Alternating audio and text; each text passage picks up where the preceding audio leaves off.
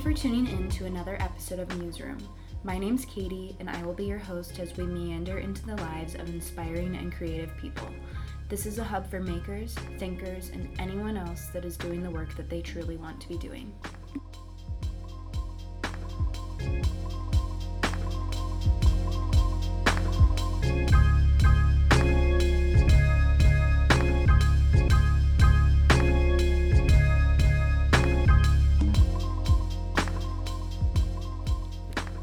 Everyone. Thank you so much for tuning in to the podcast this week. I'm so excited you're here, and I'm really excited to share this conversation with you. I don't know about you guys, but I'm feeling very passionate about some of the issues we're facing right now as a nation. I'm angry that a sexual predator is occupying a seat in the Supreme Court, and I'm angry that the Trump administration is actively working towards defining trans people out of existence. So I'm starting to feel more of a pull to have conversations about some of these pressing issues on this podcast. Don't worry, I'm still going to interview the creatives of our community, but I'm also going to use this space to talk about the other things that really matter. I want to find a way to meld those two together. So that brings me to this conversation that I'm sharing today. In this episode, I chat with Sam, the founder of She Collective. She Collective is an inclusive space for all individuals to find the power they hold in their bodies through education, community, movement, activism, and intersectional feminism. To learn more about the She Collective, check out their website, where you'll find more about their philosophy, their core values, information about classes that they hold, and some blog posts. They just posted an incredible blog post. I'm sorry, blog post titled Three Reasons Why Trans, Non Binary, and Gender non conforming Folks Are Welcome at She Collective. And I'll link to that post in the show notes as well. In my conversation with Sam, we talk about what is inspiring her right now, maintaining momentum as an activist, her time living in Costa Rica, her experience as a doula and how that affected her as a mother, and how she became a lactation consultant and why she opened the She Collective. So, without further ado, here's Sam Walters of the She Collective.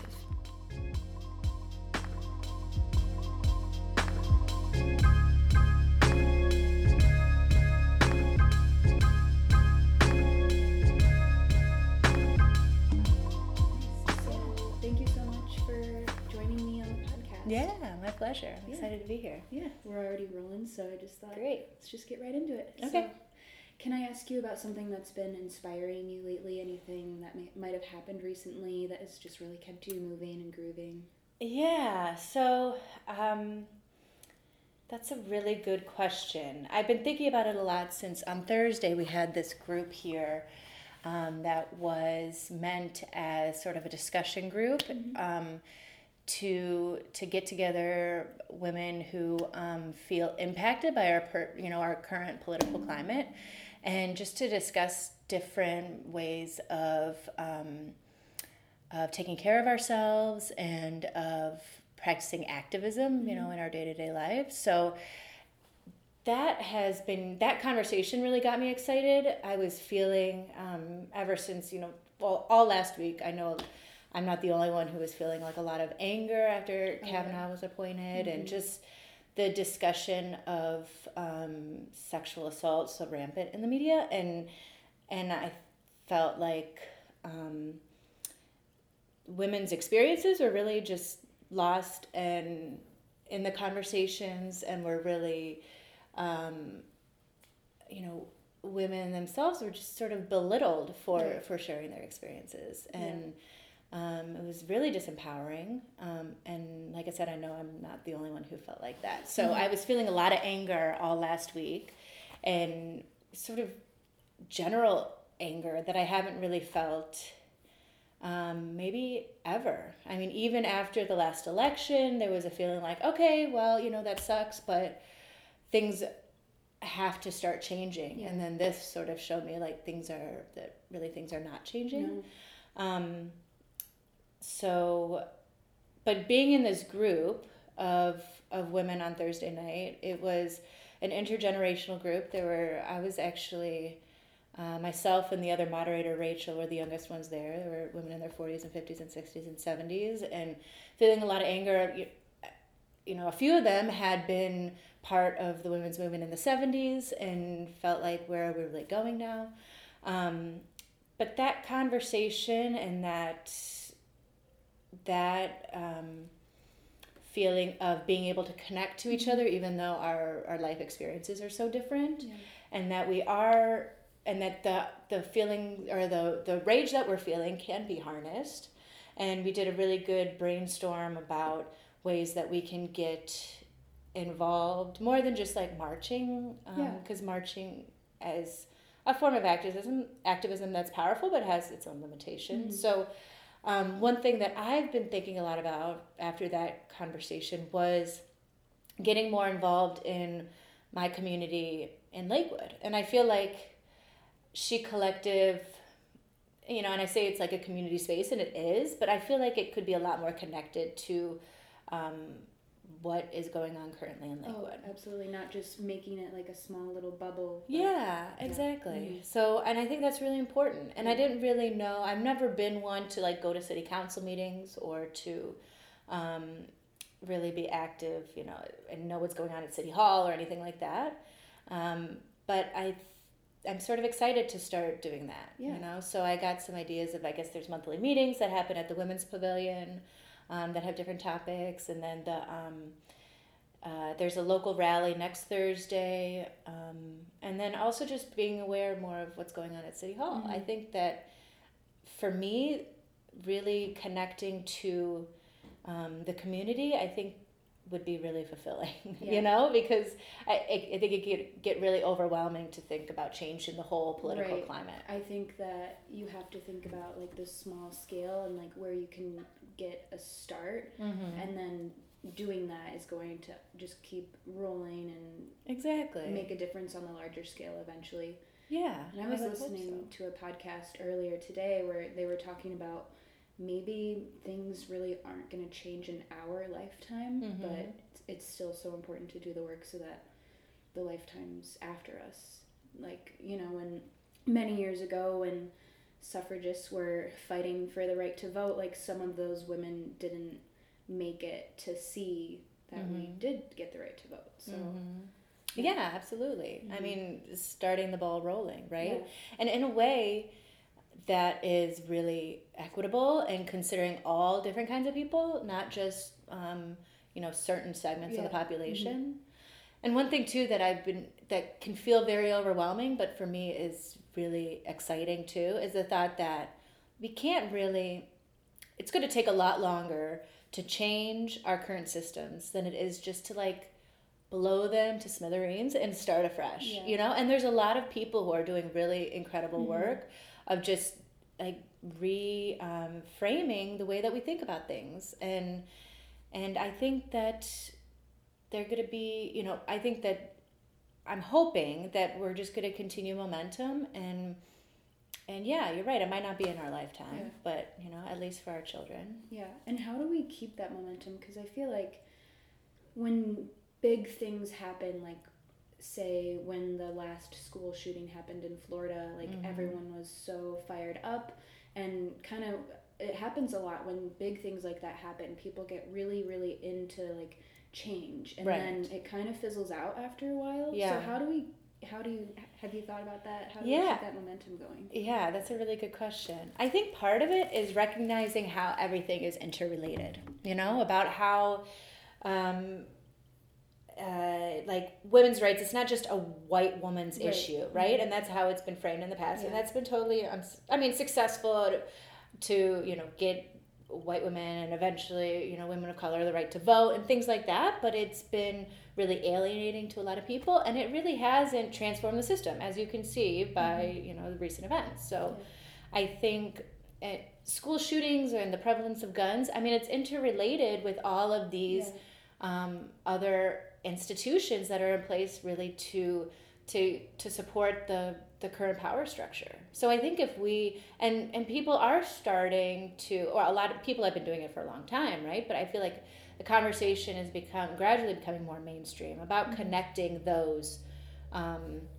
you know, the prison industrial complex, mm-hmm. connecting that to racism and sexism and gun violence and how all of that is interrelated. Mm-hmm. I think because it is, you're right, it's really hard to keep the momentum if you're just focusing on one issue. True. You know, because then people will feel like, well, I am focusing on women's rights. I don't have the energy to focus focus on gun rights or whatever. Um, but if you can really understand how everything is interrelated, Yeah. then it's like we're all a lot of us are working towards the same goals, you know, and we have to really build these coalitions across um, across like purposes, you know. Definitely. Yeah. I want to talk more about that, but first let's um, talk a little bit about you. So, can we go back to the beginning? Where are you from? What was your childhood like? Yeah. So I grew up um, from like first grade on here in Cleveland, first in Lakewood. I went to St. James for first and second grade, and then I moved to St. Chris and we moved to Rocky River. Um, and I was there until, I mean, my parents still live in Rocky River. So um, I grew up with two very interesting, well, their, their relationship is interesting, my parents. They're very different. My dad is a gynecologist at the Cleveland Clinic, um, and my mom is a yoga instructor and I guess sort of a hippie, and they balance each other out really well. wow. Yeah, so I've always been. Um, there was always a, a conversation in our in our family at dinner tables about women's health. About you know, my dad would just at the dinner table be like, "Oh, you know, the rates of STDs for women, blah blah blah," or you know, talk about contraception, and it was always like really um, an open topic, which I thought was really cool. Like when I got my first period, my dad bought me flowers. Oh my and- gosh, Yeah, it was crazy. very yeah, it was a really um, it was really empowering for me. But I didn't really I didn't realize how empowering until I heard other people's stories about how you know talking about our bodies was taboo in other Right. families, and, and I think that's a lot more common than how I was brought up. Yeah, I was Um, always afraid to tell my dad that I was on my period or anything. Right, like that. And not because he was unsupportive, just there's a stigma. Right, exactly. Yeah. So so I feel really lucky that I was Yeah. able to to have those conversations. Um, and that I sort of feel like I was brought up at this crossroads of like evidence-based medicine and you know the medical industries and then um, like yoga and sort of the more um, like meditation and, and holistic medicine and that view from my mom. So um, I feel really lucky that I, I feel like I've been able to, to um, use both of those perspectives in the work that I do Yeah. now. Um, and yeah, and I'm grateful. And I have, I'm the oldest of three kids. I have a brother and a sister. Mhm. And, uh, and yeah, I mean, I had a really, generally very happy upbringing. Yeah. yeah. So, did you finish throughout high school in Cleveland? Yeah, yeah. I went to Magnificat for high Mhm. school, and then I went to um, OU down in Athens for for college for undergrad. Um, and then after that, I was I moved and I studied creative writing, English and creative writing. I was wanted to be a writer, and I Mhm. still now it takes the form more of like journal writing and Yeah. poetry. Um, and then after college, I moved to New York, and I and just sort of on a whim because my parents said that they were gonna, you know, I had to start paying rent in a couple months, and I was like, screw you, I'm not doing that.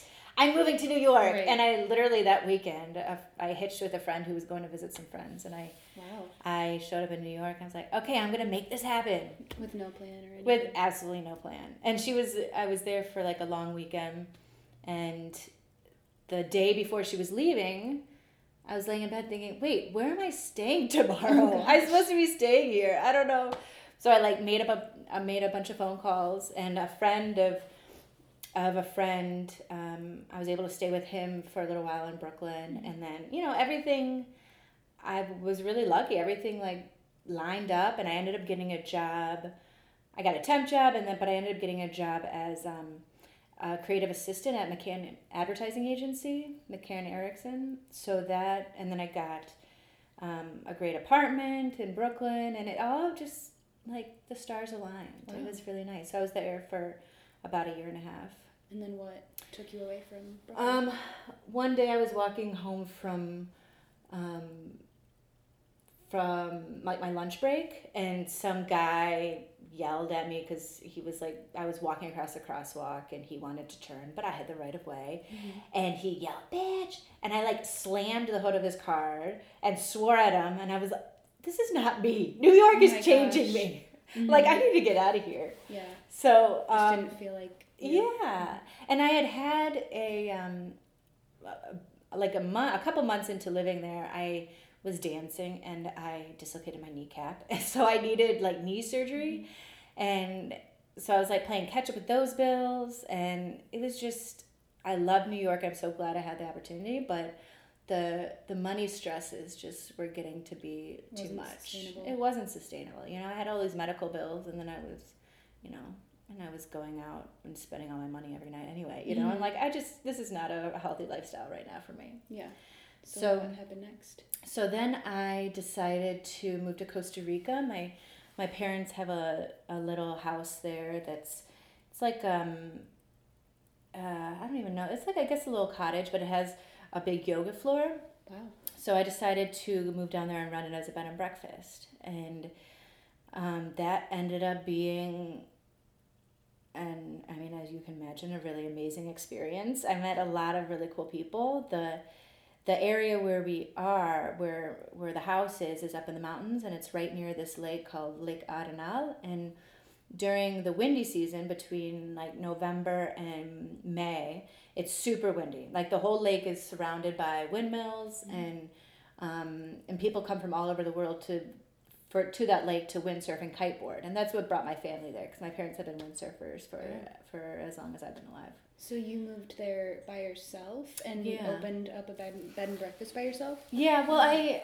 um I there was a friend of a friend who I didn't know hardly at all at the time, but she was living in Seattle, and somehow we connected, and she had wanted to make a change. So I said, "Well, I'm moving down there. You want to go with me?" And she's like, "Sure." And it could have been really a really bad situation considering you know we were living in a very rural middle of nowhere area you know no tv or internet or anything like that and it, we didn't really know each other so if we didn't get along it would have been really bad but now she's one of my closest friends and we got it we hit it off and and we just our styles complemented each other really well and she was really good at you know we go to the bar and just chat people up and say you know do you have a place to stay tonight? We have this bed and breakfast and you should come up and, and stay. And um, so yeah i mean it worked. We did it kate and i did it together for a couple years um, and then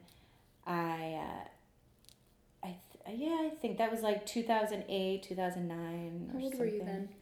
um, i guess like 24 Oh, my age. yeah So yeah mm-hmm. running a. running a bed and breakfast. Wow. Yeah, yeah, it was fun. And then I, um, so usually I would stay during the high season, during the windy season, and then I would come back here and like waitress or something to make some money during the low season. Yeah.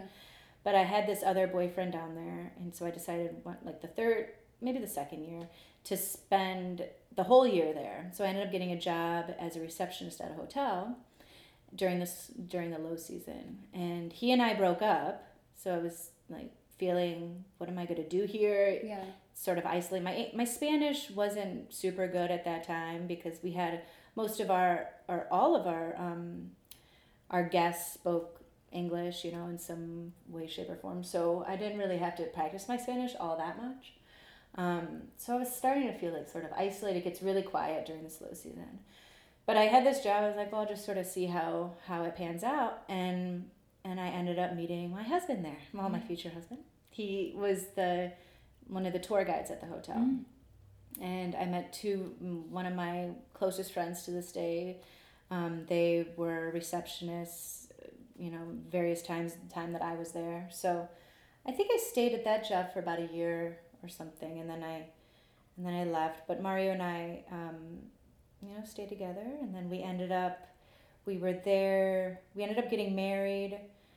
Maybe after being together for about ten months. Mhm. Um, he wasn't able to get a visa to come and visit here, so we had to make the decision of you know are we gonna get married, get a fiance visa, whatever. So we got married down there, and then it took a full year before he was able to come back here, or yeah, before he was able to get a visa to come to the United States. Was that a hard decision to make, or did you To get just feel really, really good about it? I felt really good about it. Yeah. Yeah. I felt like I know I'm going to get married to you at some point. Um, if we do it here, well, if we had the fiance visa, we would have to, as soon as we came to the United States, we would have to get married. Uh-huh. There wouldn't be time to like plan anything. Yeah. Um, and his family wouldn't have been able to be involved. So we were able to get married, you know, in a, in a lawyer's office in a small town there with his whole family there. And my mom was coming down at the time, or like she had been planning on coming down. So I called her. I was like, "Can you bring me a dress? Because I'm gonna get married." Really? yeah. Oh my gosh. And um, and yeah, no, I was really, you know, my mom told us like the day before we got married, you guys don't have to do this, you know. Um, but we wanted to, and Yeah. we were really. I I knew it, and then it probably sounds cheesy, but I remember the first time I heard his name, and I remember the first time I saw him, and I was like, "That's the guy for me." I knew it right away. He didn't know it yet, but I knew it. Yeah. yeah. And clearly it worked. It worked. It worked. Yeah. so what brought you guys back here? Well, we moved. Um, so I wanted. I was sort of done living in Costa Rica. I wanted to like move forward and do something different. I wanted to go back to school. So I um, started grad school. I was out in Oregon at Oregon State um, in Corvallis, Oregon. So I started grad school, and then about a month later, he Mario finally got his visa, and he was able to join me. So we lived in Oregon for about a year and a half, and I um, was studying public health, well, international health, um, with an emphasis on women's sexual and reproductive health. Because I knew that, um, I mean, the English has helped me with everything, you know, Yeah. because everything requires writing. Right. Um, and I really still enjoy writing, but I realized that if I was trying to make a, a job out of it, it sort of took the fun out of it Yeah. for me. So, and, you know, with my travels, and I just um, became a, a lot more aware of um, of the need for more comprehensive women's health and to have a better and more comprehensive conversation about about health in general. Yeah. So How did um, traveling bring that to light to you? um, well, part of it, I mean, uh, like a big part of it was, I guess, talking to my husband's family. His family is from Nicaragua. He was the first kid. He's a fam. Um, there's eight of them total, brothers and sisters, and he was the first to be born in Costa Rica. The family's from Nicaragua. Um, so I really just talking to his family members and his family in Costa Rica and in Nicaragua, um, and learning about like the the migration patterns with between Nicaragua and, and Costa Rica, and how people were coming to Costa Rica from Nicaragua because their their political climate is really unstable, and you know especially after the Nicaraguan War in in the eighties and um, I believe in the eighties, right? Exact years I don't remember. But a lot of Costa Ricans came, or Nicaraguans came to Costa Rica because it was a lot safer and there were more jobs and things. And it's still happening now, especially right now. The Nicaraguan, you know, there's people are being killed in the streets. It's really like going to shit again. Um, but I, so talking to his family members and doing my own research about the ways that women coming from Nicaragua were treated in Costa Rica and denied access to health care, even though Costa Rica has a really um, uh, prides itself on its universal healthcare system and it's you know the best healthcare system in Central America and things like that. But um, if you didn't have papers or if you were just um, people knew that you were Nicaraguan, there was such a um, uh, bias against Nicaraguans, um, and they weren't able to access, you know, any health care that they needed. Yeah. Um, and so, and how that impacted, I did some research about just how that impacted, you know, teen pregnancy rates and, um, and just it, completely disempowering, you know? And so seeing how that is, you know, and we're talking about, or we talked about earlier about like how different issues are interconnected, right? So this is an immigration issue, this is sexism, Right. this is racism because Nicaraguans were seen as, um, you know, they're they're darker skinned and they're you Yeah. know and and really how a lot of I think Mexicans are viewed in the United States. So Mm-hmm. so I just I guess just my awareness of that um, increased, and I became really interested in in learning more and learning more about how it what was happening in the United States because um, you know I could see like I said a lot of similarities between the way that immigrants were treated in Costa Rica Right. and the way that they're treated here in the Yeah. United States. Mhm.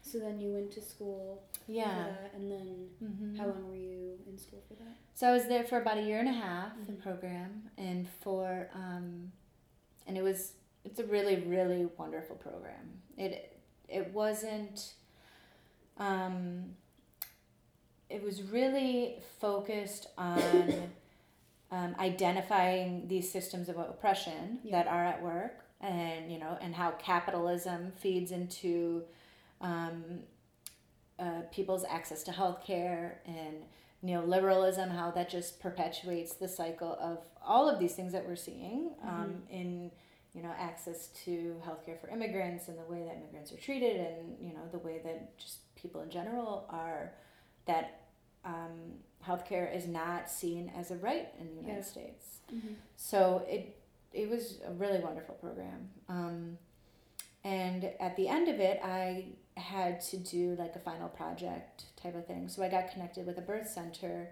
there in Corvallis, and it wasn't actually this. They didn't have a space yet, but it was. Um, there were midwives and and like some local people who were starting to do work, community work, even before they had. It's since opened. They have like that birth center there now, but it wasn't even a space yet.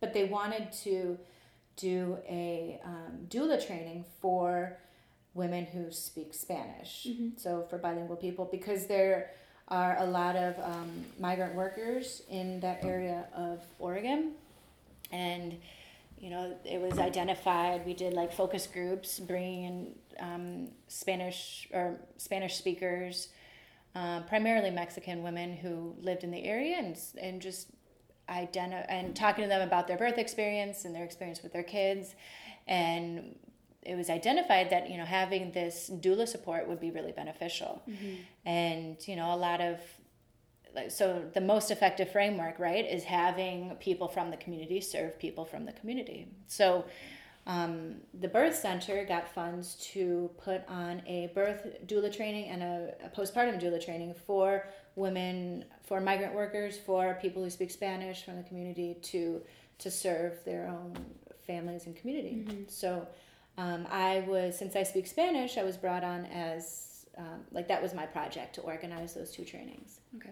And I had never thought about becoming a doula before, mostly because the doula trainings generally are so expensive, and I hadn't had kids yet, and so I didn't really um, think that that was something that I would be interested in. But I was able to take it.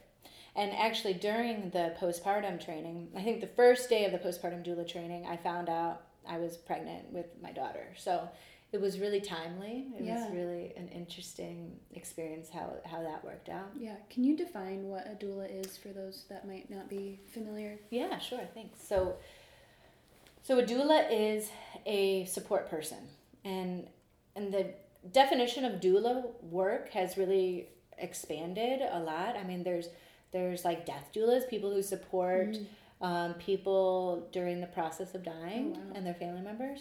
Um, there's abortion doulas, so people who support um, people who are having abortion, uh, and it's not medical support; it's emotional, physical support, um, helping connect with people with different um, resources in the community. So a birth doula is generally there. Well, do, meets with the pregnant person. Um, you know, maybe about twice during pregnancy to just get to get to know them and also to explore what is their vision for their birth experience what um, are their fears related to birth what are their what is their personal history things that might come up during the birth experience um, also how do you like to um, how would you like to be supported so what um, when you're stressed out, what do you like to do? You know, do, do you like getting a massage or does the idea of like somebody touch you, touching Yeah. you freak you out? Things like that. And then so the doula will get an idea of how best to support that person. Mm-hmm. Um, and really, it's it's just being there for them throughout the whole Mm-hmm. birth experience and knowing that there's somebody there the entire time. Yeah, and after the birth experience. Yeah, also? so birth doulas will be there usually, you know, I mean, it depends on every birth, but maybe about for an hour after the birth. Um, and then they will do you, like a, a postpartum home visit. Mhm. And some birth doulas are also postpartum doulas. So, postpartum doulas is what I ended up doing. Um, and that is going into somebody's home after having a baby, after they had a baby, and and being there for you know it might be all night. I would do like three or four hour blocks during the day, and just providing physical support like doing laundry and, and cooking or you know doing dishes things like that.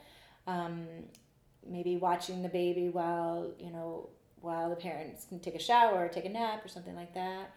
And and also just being there and sitting there with the parent. Yeah. you know a lot of what i did was just saying yep that's normal that's normal.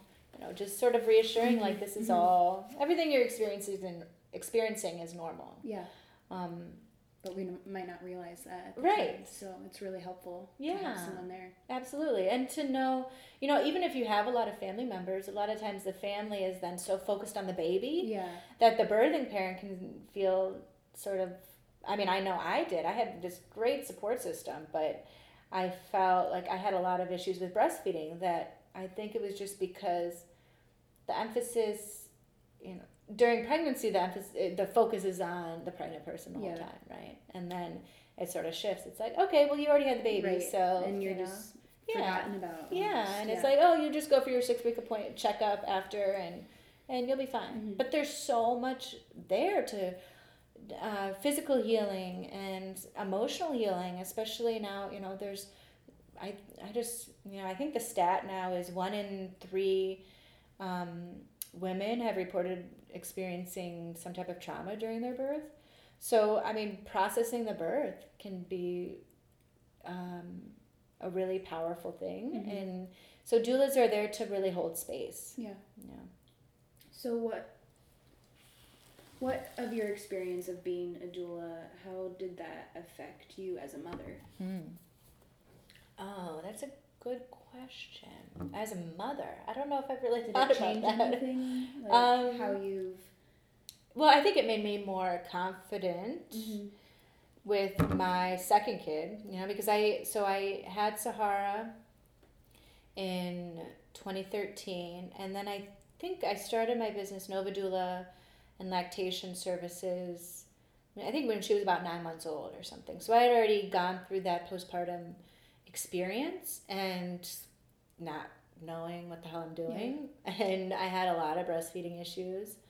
Um, and I hadn't had a lot of experience with babies at all. I like never babysat as a kid. I never really, um, like I'm never really I'm not really into babies. I mean, like babies are great, and I definitely I appreciate them more now. But I was never like into Mhm. babies, you Yeah. know. So my husband, on the other line, on the other hand, he loves babies, and babies always love him. So that's why I agreed to, you know, okay, we can have kids Yeah. because if I screw it up, at least I know that you'll be a good father. right. Mhm. Yeah, but so I think definitely uh, as a postpartum doula and and seeing how different people, um, you know, care for their kids and um, and navigate that process of becoming a parent really helped me feel more confident as a parent, especially the second time around with my son. Yeah. Um, and also just you know now I just see how silly it is when parents are judging each other and you know like the quote unquote mommy wars it's so dumb Mhm. and it's really i don't think it really exists it's like such it's just it's a a huge media tactic really Right. to to like pit women against each other Yeah. um, and you know a lot of formula is sold with these commercials that that say it's the mommy wars we just have to you know support families and that message that we should support all kinds of mothers and all kinds of families is important, but it's commercialized and it's um, and really that's not. I don't know if if you know their the mommy war commercial that came I out like a couple years ago. Yeah, it's just it's just perpetuating the idea of the mommy wars. It's Mm-hmm. like we're not really. I don't think most mothers are against other mothers. Yeah. You know, it's we're all in it together, and everybody does the best they can. And the families that I worked for, I saw they all raised their kids differently. They all, you know, um, cared for themselves differently. They all managed the household differently and had different kinds of support. And you just do the best you can, you know. And so I think it definitely it did teach me compassion for other other ways of Right. being a parent. Yeah. Know. So did you continue your work as a doula after you became a mother? I yeah, so I started the business when Sahara was about nine months old, and then I did it for um, maybe a year and a half or something. I don't know. Time is not my my strong suit, but uh, and then but I realized that about 50% of the time I really loved it and I was th- really there supporting the parents. Um, and about 50% of the time I felt like a nanny. And I think part of it is there in our society right now, people aren't really sure what a postpartum doula does. And I think some people think that it's sort of like a nanny. Um, and some postpartum doulas are like nannies, and that's great, but that's not the role that I wanted to play. Like I said, I never babysat before. I didn't want to be babysitting now, Right. you know? And um, so I realized what I really loved was the breastfeeding support, and that piece is is really why I got into being a postpartum doula Yeah. because of my own breastfeeding journey. Mm-hmm. Because I ended up with um, mastitis in both breasts that that then progressed to abscesses and had to be drained. I have three scars on my breast now, and then and Sahara nursed through it all, and she ended up breastfeeding until Rio was born. She was almost four years old, and it was great, but but it was really challenging. And I had this great support system. We were living with my parents at the time. So my dad's a gynecologist, you know, and my mom had breastfed all three of us, and Mario's wonderful and so supportive. So I and I was trained as a doula already. So I figured if every if I'm having these issues, then probably everybody's having Right. some issues, Yeah. you know. So I realized really the breastfeeding piece is what I loved. Mhm. So I um, reached out to Dr. Ann Witt, and she's based. She's has breastfeeding medicine in Northeast Ohio in South Euclid, and she's one of I think the only. Well, one of the only breastfeeding medicine physicians in the state. I think the only one in Northeast Ohio, to my knowledge. And I ended up volunteering with them and shadowing, you know, the lactation consultants there and getting I needed a thousand clinical hours in order to sit for the lactation consultant exam. Mhm. So I did that. And I got a job at Metro as a breastfeeding peer helper. And I was there for like a year or so um, as part of a grant funded program doing like prenatal breastfeeding education. So, yeah, so I, I guess after it took me maybe two or three years, and I volunteered with Breastfeeding USA, which is this organization where you can do like vo- support group. They train you. They have a really wonderful training program, and then you can do support groups, and that helps you get your clinical hours too. Yeah. So I was able to sit for the board exam. Um, uh, I guess two years ago, I think so. Mhm. So I've been now a lactation consultant for I, I think going on two years. Yeah. So in that time, have you seen any changes at all with the issue? Um, Any? Is it going in a good direction? lactation support? Well, I mean, it was just. Is that what you mean in lactation support? yeah, just women and Yeah. their experience with breastfeeding, I guess. Mm-hmm. mm I mean, there are some really good things that are changing. Yeah. Like I think it was Utah that was just was it Utah? Well, this summer they announced that finally all 50 states now have uh, protection for breastfeeding in public. Um, and I just saw actually this morning that now there is a bill that was just signed that all airports have to have um, lactation rooms or pumping rooms. So there's, uh, and you know, like with the Affordable Care Act, now everybody can is entitled to a breast pump Yeah. um, and things like that. So that has been really beneficial.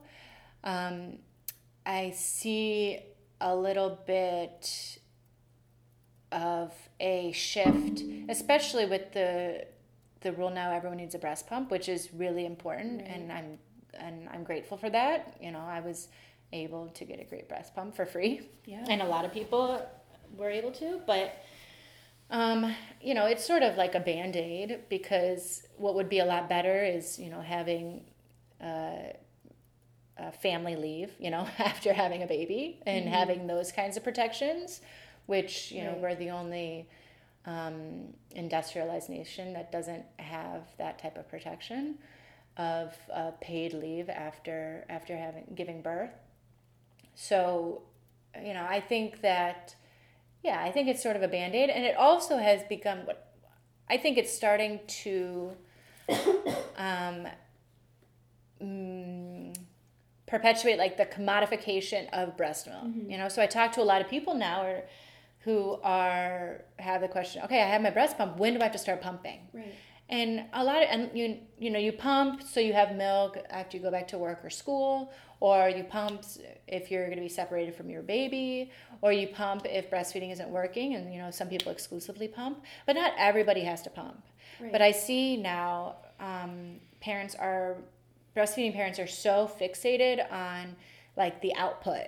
Like okay i need to build up a stash of 3000 ounces in my freezer um, and and it's sort of when nobody really most okay some people need that but yeah. most people don't need to have this huge freezer stash right. of milk um, and that really is not uh, yeah the milk is a big part of breastfeeding obviously but there's so many other benefits and and breastfeeding is a relationship mm-hmm. you know it's a relationship that you build with your baby and it's so much more than just the product that milk but i feel like now now that the emphasis is on the pumps and you know and everybody has a pump and i feel like that has really placed the emphasis on on milk as a product as right. opposed to you know the mother baby the breastfeeding parent the baby as like their own little ecosystem mm. and that relation supporting that relationship instead yeah. of just milking yourself. Yeah. You know? right. We're not cows. right, exactly. Yeah. yeah. And that's how you feel. I yeah. mean, that's how I felt. Mm-hmm. Yeah, pumping your milk. And for a lot of people, it's not as effective. For most people, it's not as effective to maintain your milk supply. And then, so there's, there's a lot of stress added mm-hmm. to that, you know, right. if you really are focusing on that output on the product as opposed to the whole relationship. Yeah, absolutely. So you've had the She Collective for the past year now. Mm-hmm. Mm-hmm. So how has all of these things, being a doula, being a lactation consultant, how did that push you into creating this space? So I, um, I had been envisioning something like She Collective for a while because mm-hmm. I, I felt like as somebody who was there during the postpartum period, as a postpartum doula and as a lactation consultant and so much of that experience of birth, of breastfeeding, it requires us to trust our bodies in a way that we've never, most people have never experienced. And we've been told throughout our lives, you know, as as women that our bodies are going to sort of betray us at any time, right? Like mm-hmm. you're you know you're gonna get your period and that sucks and then you just medicate yourself because um, you know it's like your body is is torturing you and things like that and and or trying to get pregnant. If you struggle with getting pregnant it's your body's failure and mm-hmm. and you it i think we're told so often that you just can't trust your body because our bodies are going to betray us at any time. And then you have a baby going through that experience of birth, which really requires so much trust in your body's ability, and then breastfeeding, which is, again, you have to trust that your body is going to do what it is biologically yeah. made to do, you know? And most, the vast majority of people um, who give birth are able to lactate, are able to breastfeed, but, um, but, but a lot of the problem comes from not not understanding your body and not trusting your body. Mm-hmm. So it just didn't really make sense to me that we are told at that time to trust your body but we're not told any other time. So I felt Right. like I we needed a space where we're told at different times in our life um, how you you know how powerful our bodies are and that we should be able that we can trust our bodies and and that we should learn about our bodies you know? It's not just our bodies are not our body knowledge excuse me is not just something that's reserved for doctors. It shouldn't Yeah. be like that you know? We should even like my five year old she should and i teach her about her body but you know she's if i didn't she wouldn't get that anywhere No, else yeah. you know? I mm-hmm. mean so yeah i think that There's a need for. there's a need for Yeah. that and and to to remove the stigma of talking about our bodies Mhm. so that's why i thought well i would love to be able to open a space that ha- provides classes and opportunities to connect with our bodies and so that's why we offer yoga um, because you know i was like i said my mom has been teaching yoga for i think 25 years or more yeah about 25 years now and um, so I've been doing yoga since I was a little kid, and so and I've realized how much it has helped me develop my body awareness. Um, and then talking with my mom about um, how she can tell in class who's new to yoga based on on their own body awareness about how their awareness of how they're moving their bodies. Mhm. And and I think yoga is such a great way of building that body awareness and feeling the strength in your body. So we offer that here. We offer meditation because that's another way of of um, learning about your body and and the power of your mind and quieting your mind. Um, and then all, I mean all different kinds of classes and, and support groups. We have a support group for um, breastfeeding parents, for people who've experienced birth trauma. Um, we have a prenatal yoga that just started a couple weeks ago. So yeah, we have a lot of a lot of different offerings for kids. We have writing and art workshops because you know being creative is another great way to learn about your body. And I think I'm really encouraging. We we started a membership over the summer where people can you know buy a membership and have access to different types of classes because I think um, it can be really powerful as you develop that body awareness in yoga and and then try like a painting class you might not have ever thought that you were a painter or that you were creative or you could write but i think that body awareness that you develop in different areas of your life or can impact different areas of your life Absolutely. Yeah. so yeah learning about your body in, in many different ways i think can be really empowering Mm-hmm. Yeah. So you're running a business, but Mhm. this is also this kind of work is something that you care deeply about and you want to make a change. So how do you differentiate um, doing that work and having a business around it? Do you know what I mean? Like not trying to capitalize on. Yeah. Totally. So what is your experience with that? Yeah, it's been interesting. Yeah, because I would really just like to offer offer everything for free. Yeah. and I don't want um, money to be a barrier. So, uh, like for a lot of the classes, and maybe I probably need to like express this more, but um, for a lot of the classes I say, you know, if money is an issue or is a barrier to attending, just email me and you can register. And then we have like uh, donation based yoga and things like that, so people can can come and take part even if they don't have the funds. Um, I actually have been exploring recently about turning it into a cooperative um, for a couple reasons because I think uh, this it's sort of in a way sort of already operating like a cooperative um, in terms of of I have like there's independent contractors who are coming and running their own classes and I'm just sort of in charge of maintaining the space um, and the schedule and things like that.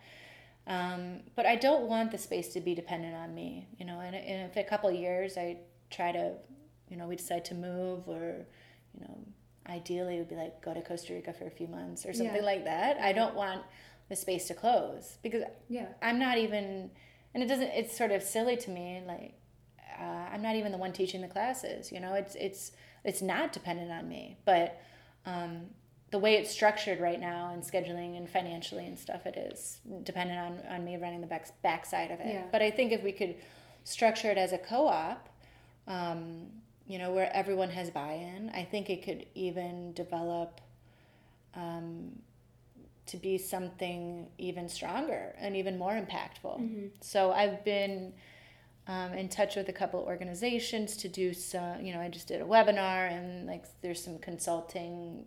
There's some great or like national organizations that provide free consulting to um, businesses that want to become Oh, co-ops. okay. So. Mhm. So yeah, I've just been having that conversation with some instructors who are part of the She Collective already, and I I think that's the direction I want to go. Mhm. You know, to you know, and I could still be the support behind the scenes person, Yeah. but where it's really led by the people in the community who want to become Exactly, members. yeah. So, how do we go about making this work more accessible to people that maybe don't have the privilege or Mhm. the knowledge about it? Because I feel like a lot of women's health, wellness in general, yoga, Mhm. that whole world is only accessible to one group of people. So, how do we really make an impact on a wider scale? Yeah, that's a great question. I think connecting. Well, I'd like to connect more like with the schools in Lakewood. Yeah. um, and and connect more with with the with organizations that are doing really important work in Cleveland in general. Mm-hmm. Um, I mean, we have this space on the west side of Lakewood. It's generally a more you know well off area. Yeah. Um, I originally actually had a space that I wanted to, where I wanted to have She Collective. It was in this warehouse on Berea in Detroit, across from the Rapid Station over, over there, and I was really excited about that. It, it didn't work out, and this ended up being a lot better because I live right near here, and and I like being in a church where there's already a sense of community, Mm-hmm. and this this um, part of or this aspect of the church is called Lakewood Abbey, and there's there's like midwifery practices upstairs. There's a nonprofit. Uh, there's a therapist upstairs. A Mhm. co-working space. So it is. I feel like part of the community. Like we talked. I talked about at the beginning. Like I really want to be more grounded in my Yeah. community.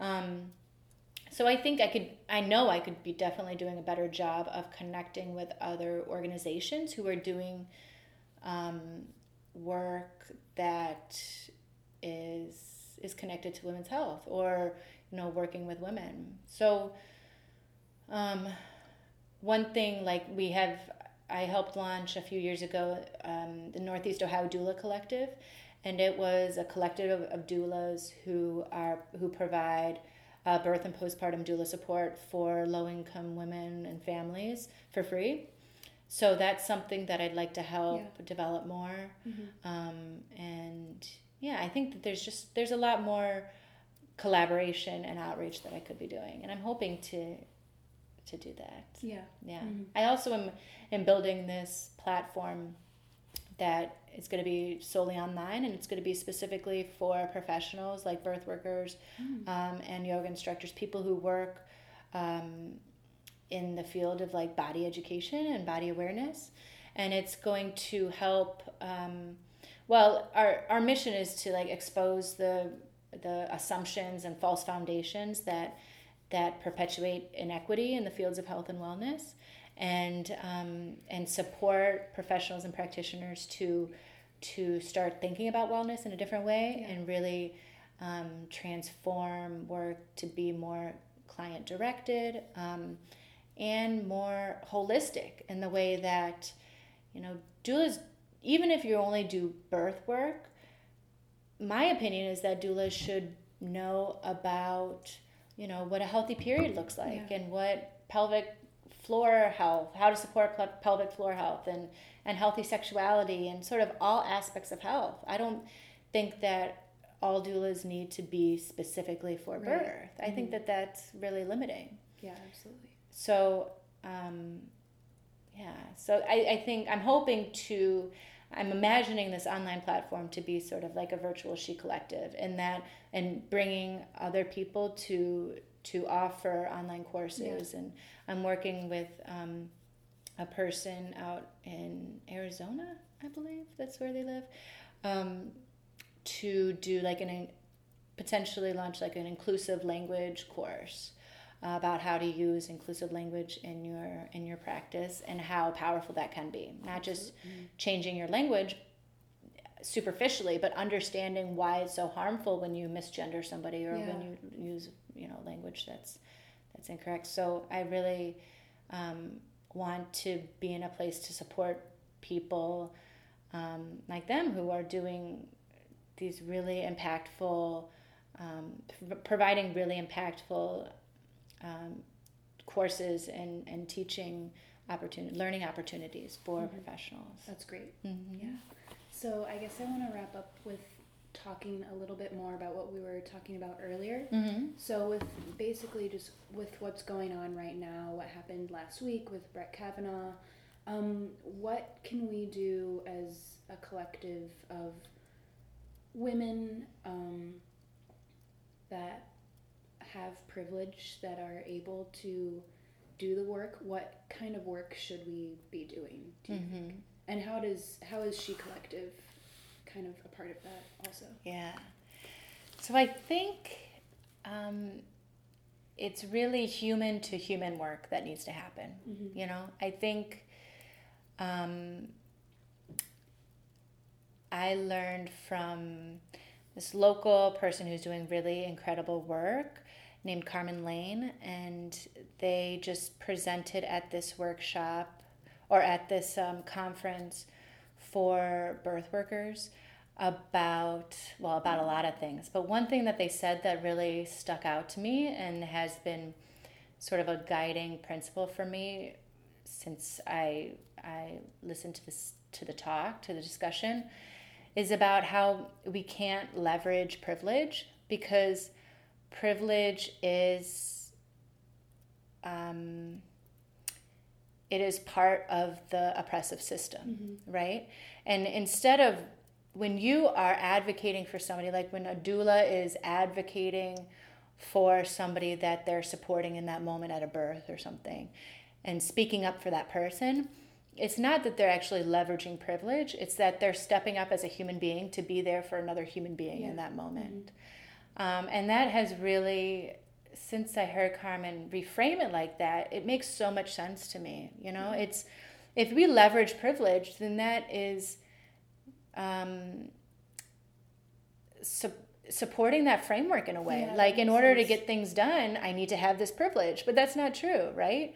It's really going above and beyond those systems or um, destroying those systems by saying i am just a human being being with this supporting this other human being holding space for this other human being you know?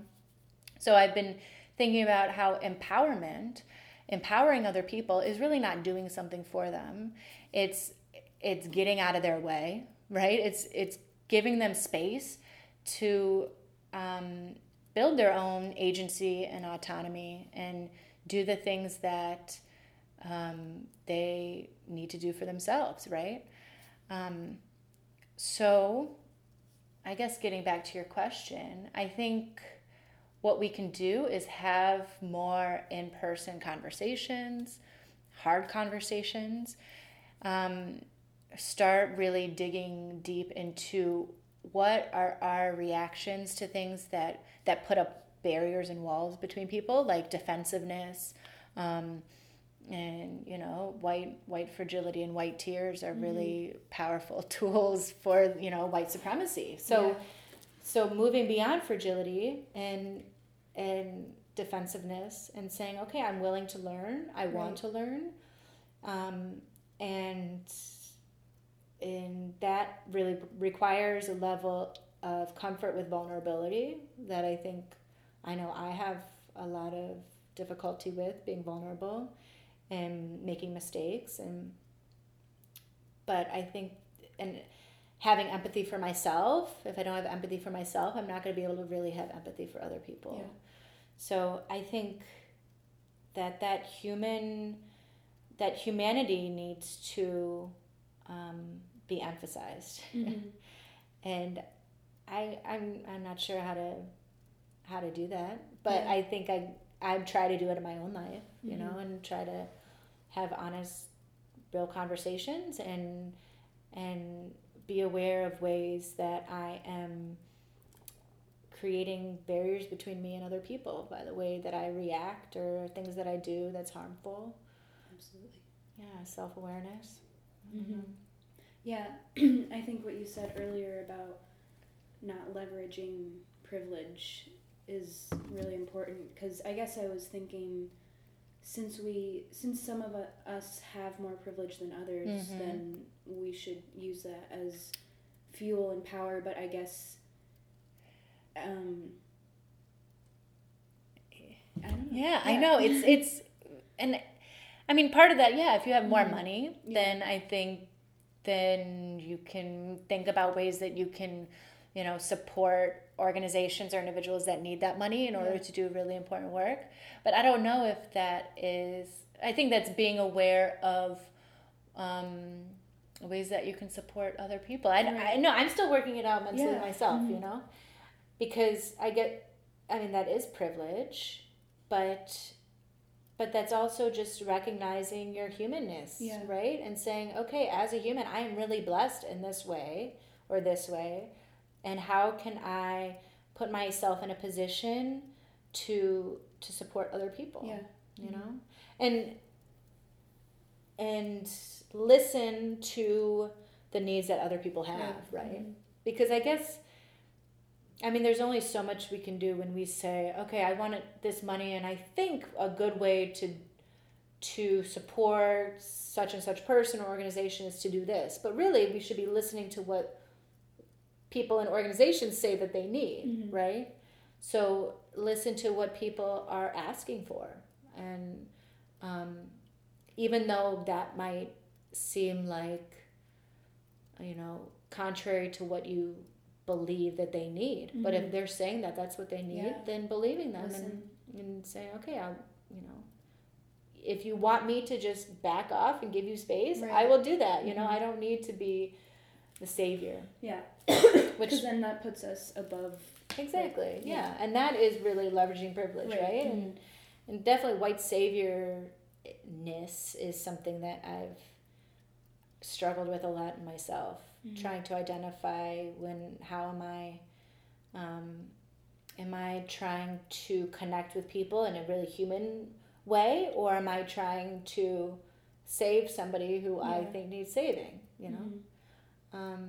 Because that's so harmful and and that just keeps these you know oppressive systems of power in place right if you're saying Yeah. i'm going to save you i'm going to save you that's right. so that makes know? more sense. That makes a lot of Yeah. sense for sure. Yeah. so i don't know it's complicated but i appreciate the opportunity to, to talk about it because i Mhm. think we need to talk about these things more Right, I agree. Yeah. And I think anyone who has a platform in any way should definitely be talking about it mm-hmm getting the hope so. conversations out into the open and that's something that I want to try to do more of with the podcast especially. Yeah. Yeah. yeah absolutely i mean you have a great platform for Mhm. that Yeah. mm-hmm. So is there anything else you'd like to share with the listeners? no no i appreciate the opportunity to talk with you Mm-hmm. yeah, I think this is. I really love what you're doing with the podcast, and I'm excited to see how it how it develops Thank over you. the next few Mhm. months. Yeah, thank you for having the conversation and sharing all of the knowledge that you have. Yeah, my pleasure. And how can people connect with you? So I have a website. It's um, knowingshe.com, Mm-hmm. And um, you can find there, you know, all information about the classes, our calendar, what we offer. Um, I'm always interested in collaborating with other individuals and organizations. So if anyone's interested in in figuring out a way that we can support each other or you know offer a class here or something like that please reach out i'm open to any ideas most of the things that we've done here um, are you know we offer because somebody came to me and said um, you know i want to offer this like next week we have a self-loving workshop Mm. that's starting a four week series i'm really Cool. excited about it it's about it's for um, people with vulvas and it's learning about your bodies and learning about masturbation and sex toys and it's going to be really interesting and i think that's something that that's exactly the type of thing that i wanted to be able to offer here because i don't Mhm. think that's really offered and can be offered in most Yeah. other places so um, yeah so definitely anybody who has ideas about ways that we can collaborate please reach out knowingshe.com Great, or we're on facebook with she collective great. Yeah. Yeah, thank you so much. thanks so much Bye.